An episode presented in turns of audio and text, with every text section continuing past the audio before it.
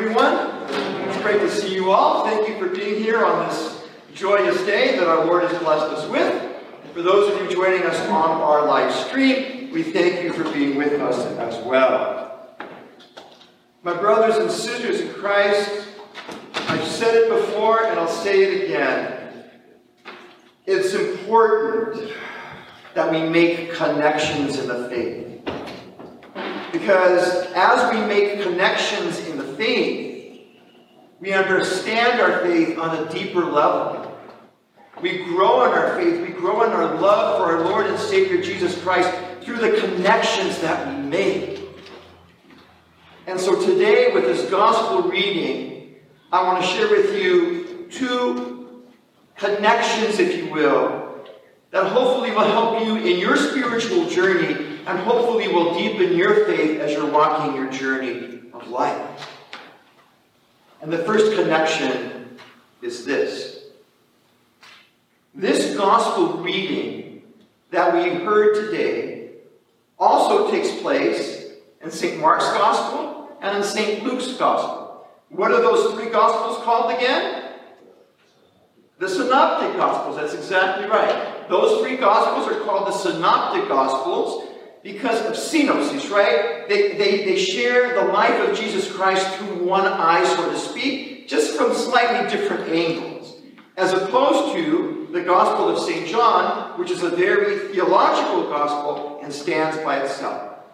So the Synoptic Gospels, again, remind us of what Jesus did in the world, whereas St. John's Gospel reminds us of who Jesus Christ is, and that is, he is the Son of God. The, the Father and I are one, the Lord says in St. John's Gospel. So in these synoptic Gospels, this parable is shared in all three Gospels, but there's a difference. In St. Mark's Gospel and St. Luke's Gospel, remember the friend? Remember the friends? The friends were coming to the house, they were carrying the paralytic on a pallet. And the friends were coming to the house. Jesus was in the home and he was and he was preaching, and they couldn't get in because there were so many people in the house. So what did they do? They lifted the paralytic, they took him up to the roof of the house. They dug a hole in the roof and they lowered the paralytic at Jesus' feet. And when and Jesus said, when he saw the faith of their friends, because of your faith, because of the friends of your faith, your sins are forgiven.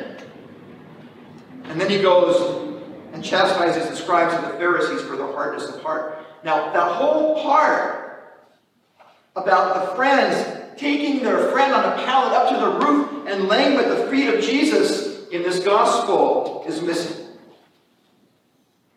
Jesus says, he acknowledges, he says, and when Jesus saw their faith, the faith of the friends, he said to the paralytic, Take heart, my son, your sins are forgiven. And some of the scribes said to themselves, This man is blaspheming.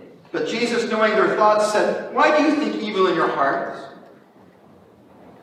So after acknowledging the faith of the friends, Jesus goes right to the scribes to emphasize their hardness of heart. So where Mark's gospel and Luke's gospel emphasize the paralytic being brought to Jesus through the power and faith of their friends, Matthew's gospel emphasizes the hardness of the scribes' hearts. Do you see, my brothers and sisters in Christ, what our Lord is saying in this gospel today is that there are two folks who are paralyzed here. The first is the man who's lying on his pallet, who's visibly paralyzed, and the scribes who have hardness of heart. They are spiritually paralyzed. And that's why Jesus said to them, says to them, Why do you question thus in your hearts? So, here comes the connection. Are you ready? If you look at your bulletin and you look at the epistle reading for the day, you will notice that St. Paul, in his letter to the Romans, lists all these beautiful gifts of the Holy Spirit. Let love be genuine, hate what is evil, hold fast to what is good Love one another with brotherly affection. Outdo one another in showing honor. Never flag in zeal. Be aglow with the Spirit. Serve the Lord. Rejoice in your hope. Be patient in tribulation. Be constant in prayer. So here's the connection. Are you ready? Some of these spiritual gifts we can't live if we're lying paralyzed on the pallet. You should think about that. Some of these spiritual gifts that St. Paul lists in his letter to the Romans today, we can't live some of these gifts in their fullness if we are paralyzed on a pallet where our hearts are hardened.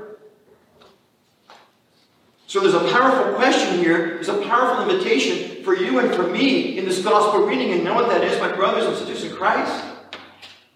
To really look at our life to look at our life and to remove any obstacle that gets in the way of our relationship with Jesus Christ. To remove any obstacle that gets in our way of our love for God. To get rid of any obstacle that gets in the way of, leading, of living these spiritual gifts that are given to us by the power and grace of the Holy Spirit. Because it is living through these gifts that we know the joy of the Lord. That was the first connection. The second connection is this Our Lord healed this man. Our Lord is, our Lord, Jesus is our Lord and Savior, Jesus Christ, right? 100% man and 100% God. That's right. He's 100% man, he's 100% God, right? Our Lord and Savior, Jesus Christ, being our Lord, is also the physician, the healer of our souls and bodies. Our Lord healed the paralytic man. In fact, the healing is a constant theme throughout the totality of the Gospel. If you go to the beginning of St. Matthew's Gospel, after our Lord and Savior fasted for 40 days, he was tempted by the devil in the desert, and then as he began his public ministry, if you read this part of Scripture, it is clear. Jesus, Jesus' earthly ministry began by teaching and healing the infirmities and the diseases of the people. He healed a man with a withered hand. He raised Lazarus from the dead. He performed so many healing miracles, my brothers and sisters in Christ. He healed the paralytic. And we even, and here comes another connection. Are you ready? I want you to be listening and be aware of these connections because they're powerful and they're important. Jesus, as physician, is also affirmed in the liturgy. I want you to listen to the prayer after we're going to say the Lord's Prayer. And then after the Lord's Prayer, there's a prayer that we're going to share verbally with you, that Father and I are going to share verbally with you. Listen to the prayer. Because at the end of the prayer, it identifies the prayer says, Jesus heal us as physician of our souls and our bodies. So the fact that Jesus is the physician that heals us is also affirmed in the, in the context of, of the liturgy. It's affirmed in the context of the sacrament. And of course, the most powerful healing sacrament, my brothers and sisters in Christ, is the sacrament of confession. The sacrament of confession is vitally important, vitally important for my spiritual life and for your spiritual life.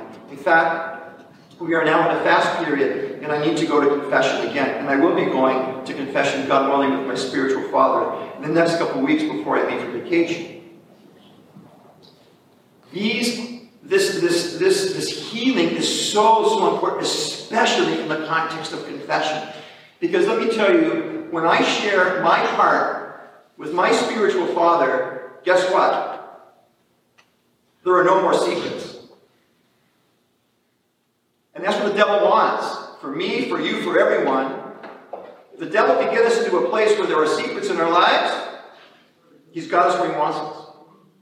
And yes, the confessional is confidential, totally confidential. But once I share with my spiritual father, it's not a secret anymore, he knows. And he lovingly guides me and helps me along in my spiritual life. So, in my life and in your life and in our journeys, my brothers and sisters in Christ, we are invited to this beautiful sacrament of confession for the healing of our souls, for the healing of our, of our bodies. This is a very, very, very, very powerful thing. We affirm it again. We see it in Scripture. We affirm it in liturgy. We live in the context of the sacrament of confession. A powerful connection, something I want you to think about. Because although many of us do go to confession, many of us do not. And that, for me, is troubling because I, I sometimes I get concerned about our spiritual well-being. So I want you to really think about this, these things. Okay? And some of the times when I go to confession with my spiritual father, it's just for a spiritual checkup. It's not because I really have anything major I want to discuss with him. He asks me, How's your prayer life? How's your fasting? How are you doing in reading scripture? You know, are you being consistent in your spiritual discipline? Just like we go to a physician for a checkup, we need to go to our spiritual fathers for a spiritual checkup through the sacrament of confession. Very, very, very important.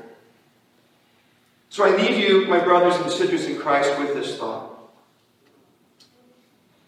You and I and all of us, as we're walking this spiritual journey, you know what I want more than anything else? I want to be I want to rejoice in my and hope in the Lord. I want to be patient in tribulation in the Lord. I want to contribute to the needs of the saints in the Lord. I want to practice hospitality in the Lord. I want to live my life connected to the Lord. And that's what I want for you. I want your lives to be lived connected to the Lord. Because when we live our lives connected to the Lord, that is where we're going to find peace. That is where we're going to find joy. That is where we're going to find the grace and the blessings of Christ to be with us in our life as we seek to walk this journey of life hand in hand with our Lord, who is the physician of our souls and bodies. May our Lord and Savior Jesus Christ bless us all and keep us in his care on this day and always.